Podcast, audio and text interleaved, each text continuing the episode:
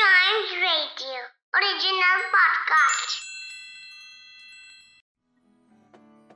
Welcome आप सुन रहे हैं न्यूज़ डे पॉडकास्ट और अब जो है चिंता फिर से सताने लगी है किसको लेकर? जी हाँ कोविड को लेकर।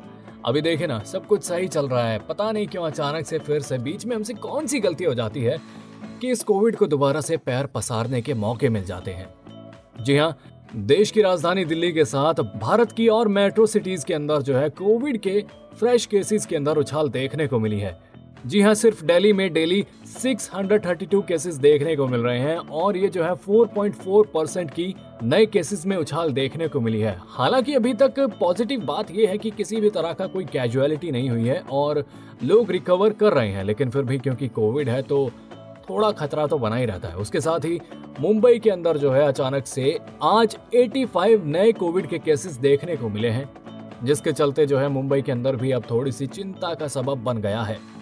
वहीं पर डॉक्टर ये कह रहे हैं कि हालाँकि जितने भी एडल्ट हैं, ज़्यादातर, हमारे पूरे भारतवर्ष में ज़्यादातर जो एडल्ट हैं, वो वैक्सीनेटेड हैं, लेकिन उसके बावजूद भी जो कोविड का नया एक्सी वेरिएंट आया है, उससे लोगों को खतरा हो सकता है।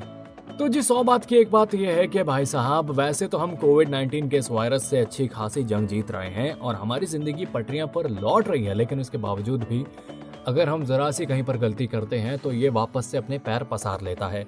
तो इससे बचने के लिए हमें प्रिकॉशन लेने अभी भी ज़रूरी है। तो जल्द से जल्द अगर कोई बचा है तो वैक्सीनेटेड हो जाओ और साथ में मास्क वगैरह का इस्तेमाल करते रहो, क्योंकि कोविड से बचने के लिए दो गज की दूरी और मास्क है ज़रूरी। ऑलराइट तो ये था आज का अ न्यूज़ डे पॉडकास्ट उम्मीद करता हूँ कि आपको पसंद आया होगा। ऐसी ही खबरों के लिए बने रहिएगा हमारे साथ। And yes please do like share and subscribe to a news a day